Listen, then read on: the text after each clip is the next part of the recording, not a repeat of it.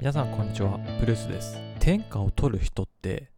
どういう人だと思います？過去いろんな偉人たちが天下を取ってきた、まあいろんな業界や分野でそれぞれの功績を残した人たちっていうのはそれぞれの才能を生かして発明をしたりとか世界で初めて新しいことをしたりとかいろんなことがあると思いますが今回戦国武将で一人天下を取る人の条件ということである武将を参考に彼がなぜ天下を取ることができたのかっていうところを解説してみたいと思います。まずその武将ですけれども、まあ私が好きな戦国大名、徳川家康さんです。戦国大名で言えば誰でも知っているお三方いますよね。織田信長、豊臣秀吉、そして徳川家康です。この3人、それぞれが天下を目指して覇権を取ろうと戦国時代を生き抜いてきたわけですけれども、まず最初の織田信長、彼は確かに天下に非常に近かったとされていまして、まあこれは後で解説してみたいと思いますけれども、彼と家康は結構共通した天下を取る人の条件に当てはまっていると思います。一方で豊臣秀吉には一つ足りない部分がありました。確かに彼は出世をして農民から天下人まで成り上がりましたけれど、まず結論から言うと、家康にあったもの、それはビジョンです。天下を取る人っていうのは、ものすごく長期的に物事を考えていまして、その目的、その自分が達成したいビジョンをイメージして達成するために自分の親兄弟を殺す、戦争を仕掛ける、領土を奪うということを行います。この長期的なビジョン、家康って何をビジョンとしていたのか。それは、オンリエド・ゴング浄土というものです。これを家康はビジョンとしていまして、意味なんですけれども、汚れた国土を浄化する。そしてそれを浄化することによって永遠の平和を手に入れる。というものです。えーオンリエドというのが漢字で書くとオンリ、嫌に離れるに汚れた土と書いてオンリエドですね。これは浄土教の用語らしくて、まあ、汚れた国土というのを意味しています。この汚れた国土を、えーゴング浄土、ゴング、ちょっとあの漢字が読みづらいんですけど、まあ、清らかな土地を求めると書いてゴング浄土、阿弥陀如来の極楽浄土、まあ、これも仏教用語ですね。浄土教の、その極楽世界にある正常な国土を王女を絶望するという意味で、まあ、今のそのその当時の戦国の世はもう誰もが自分の欲望のために戦いをしているけど、その汚れ切った人々の心とか国土がなくなって永遠に平和な浄土が達成されますようにという願いを込めています。まあ、非常に家康さんって、まあ、自分自身の生い立ちからすごくね、あの不幸な生い立ちでしたので、それを考えると、もう平和な時代を生きたいっていう思いがあったのかもしれません。まあ、とにかく、こういったビジョンを家康さんはお持ちでした。このビジョンを達成するために、まあ、長きにわたって、えー信長秀吉に仕えた。そして最終的に秀吉が死んだタイミングで関ヶ原の合戦で信田三成を倒し、自分が自ら征夷大将軍となって徳川幕府を開いた。その徳川幕府にある特徴なんですけど、身分制度ですよね。家康が取った手段。というのは、その階級に応じた分相の幸せを求めなさい。あの、高望みをしたりとか、成長志向の強いものを潰す意味合いがあったんですけど、少々乱暴な部分もありつつ非常に効果的とされていて、これは武士が成長志向を持って、分相な、分相な幸せを求め、まあ逆にもっと自分が次の王様になるんだっていう高望みをすることなく安定した社まあ、具体的に何をしたかっていうところですけど言うと、殺伐とした寄付を正すために、海域ですね、領地をどんどん取り潰していきましたし、これが家康から始まって、秀忠、家光と時代まで3代にわたって続いて海域が行われていきます。そうすることによって武士から領土を取り上げて海域を行ってどんどん力をなくさせていく。それぞれが自分たちの土地を守っていく。こうなってくると成長する余地がなくなってしまいますので、下克上の社会というのがなくなります。安定成長と秩序社会に変えていく。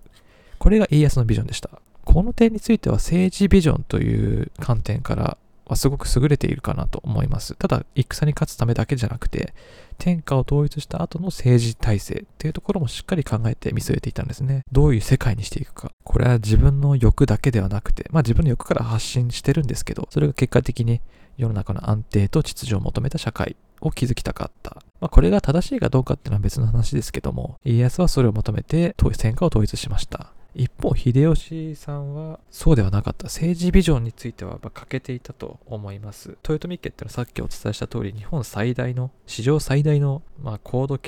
高度成長集団と呼べるんじゃないかなと思いますし天下人が成り上がった秀吉さんですけども彼ら自身がやはりすごく成長意識の高い集団だと思われます。それは部下も含めて。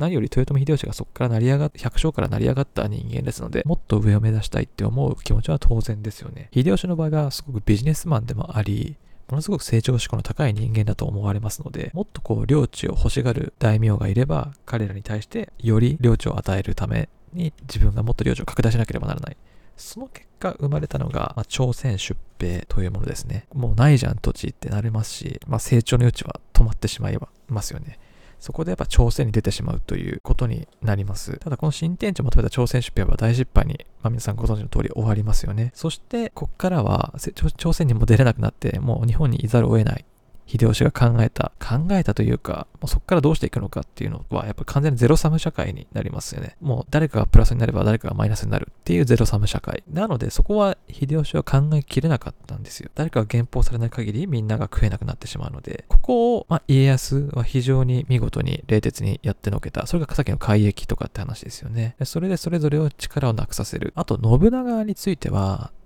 彼は、あのー、さっきの家康で言えば、オンリエド・ゴング浄土という旗印、ビジョンがありまして、信長もありました。それは何か天下不武です。天下を武力で抑える。天天下を治めると書きますけれども、これは武士が天下を治める社会にしたいと。天下を統一した後、具体的に言うと武士の力、武士たちが中央集権的、まあ絶対王政みたいな立場で自分が王様になって統一していきたいというかいあの考え方がこの天下不武を示した後の信長の行動というのは明白であった。例えば、美濃を征服した時点で、まあ、斎藤、斎藤ですね。斎藤を征服した時点でこれを宣言しているんですけれども、この時に天下不武を行っていくにあたり、まあ、伝統的な権威主義、まあ、全否定をしていきました。全く新しい近代的な絶対啓蒙国家を作ろうとして、新しい技術の導入、えー、ヨーロッパとかからの、えー、面白いものをどんどん仕入れたりとか、楽地楽座を実施して経済をも面白くさせよう、復興させようと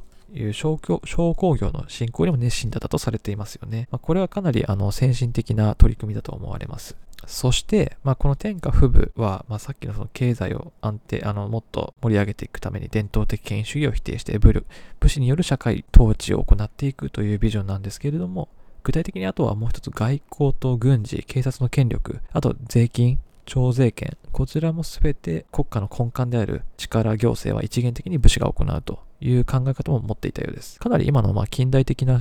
国家思想にすごく近いイメージですよね。ですので、ここを例えば誰かの足利とか、他の貴族とか、公家とかが持つんじゃなくて、それを武士が持つ。まあ、非常に支配形態がね、家康と信長で、やっぱ、まあ、色合いは全然違いますよね。ただ、どういうふうに国を治めていくかっていうところは対照的だったにもかかわらず、やはりそれぞれが長期的にビジョンを持っていたから、それがやっぱり天下統一にすごく貢献したというふうに思えると思います。あと、天下統一する条件の一つに、粘り強さがある。これは、まあ、家康と信長で比較すると、信長は部下の明智に殺されてしまいましたけども、それが天下50年。家康は結局75歳まで生きたとされてます。これは彼が征夷大将軍になってた、その年が、まあ70歳ぐらい日本のトップに立ってたわけですけども、そこまで70年間、ものすごく辛酸なめて楽しかったことが一つもなかったと思いますけど、その中でようやく手にした天下との基盤を作り上げた、そこまで粘れたっていうのはやっぱ家康ならでは。なので、ここまで粘れるか、ずっと粘り続けて、豊臣が天下を取っても自分は、もちろん天下として、天下を狙う立場にありつつ、天下を狙わずに、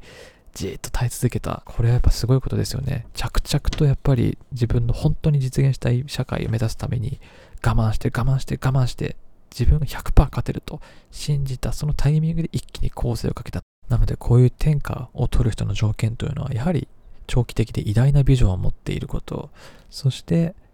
まあ長生き粘り強さですね。粘り強さでいかにその実現するために諦めずに行うかということです。ちなみに、この安定社会のビジョンをどっから着想したのか。これは民。中国の民です。主元省って皆さん社会、あの歴史で習ったことある人もいると思いますけれども、民の主元将という人がですね、まあ、この安定を大事に考えた社会を作ろうとしておりまして、この発想、まあ、つまり朱子学、中高の精神、上下関係を重視した社会的秩序を厳守する。で、なるべく新しいこう商工業の発展とかはあまりさせないようにする。っていうことを、まあ、この民は行っ、民の主元書を行ったんですけど、ただこれは、まあ確かにちょっと一長一短だと思いますが、ちなみにこの民はこの政策を取ったことによって、1回の例外を除いて内乱が全くないまま260年間王朝は続いたとされてます。で、ただ一度の内乱って何かっていうと、これはあの内部のいざこざの誰が次王王様になるのかっていう王位継承の話だと。ほとんど民間から下克上が起こるってことはなかったと。この安定統治を行った王様、世界に見ても非常に珍しいです。この家康はこの民を参考に成した260年間も太平の世を築き上げたこの明の主元将のビジョンを真似たと家康は従って力のある上昇志向のある大名をどんどん開撃して領土を減らしたりとか。で産業をちょっと抑えて文化を流行らせてそれが元禄文化とかにね続いてもっといろいろとこう自分が理想する社会を築くために成功したパターンっていうのも見つけていたわけです。それが自分より前に260年間も保世を太平の世を作り上げていた民の主元将だったんですね。そう考えると、今の中国のやり方ってかなり真逆を言ってますよね。もう自分たちはどんどん上を目指していこう。で、どんどん周りを国をもう武力でどんどん潰していこうじゃないけど、巻き込んで取り巻いてやろうと。で、したたかにお金でね、あのブラジルとかいろんな国に支援を送ったりとかして、どんどん中国の経済圏を広げていってるっていうのは、これはすごいことだと思いますけど、まあ果たしてこれがどこまで続くのか、続くのか、中国自体は僕すごく興味はあるし好きな国ですけれども、このやり方についてはね、果たして続くのか、習近平の手腕が問われるところではあります。ただ天下を統一できる人たちっていうのは、まあこういったビジョンがあって、えー、そのためにはどうするべきか。習近平って織田信長に近い人なのかな？もしかしたら。信長っぽい、その中央集権が中国が中央、自分が立ち世界の中心として機能して、経済を奨励していく。で、伝統的権威主義を否定していって、新しいことばっかりこうやっていく。これもしかしたら今のその信長に近いやり方を習近平は取ってるのかもしれないですね。天下不風じゃないですけども。中国人が世の中を作っていくなんていう社会を作りたいんですね、彼は多分ね。ですので、まあ、このビジョンをね、まあ、こういったビジョンを持って粘り強く長期的に取り組んでいく人が天下を取る人の条件になるのじゃないかという考察でした。こちらですね、私が好きな、まあ、家康さんのことを紹介している家康という本がありますので、皆さんぜひ読んでみてください。プルースでした。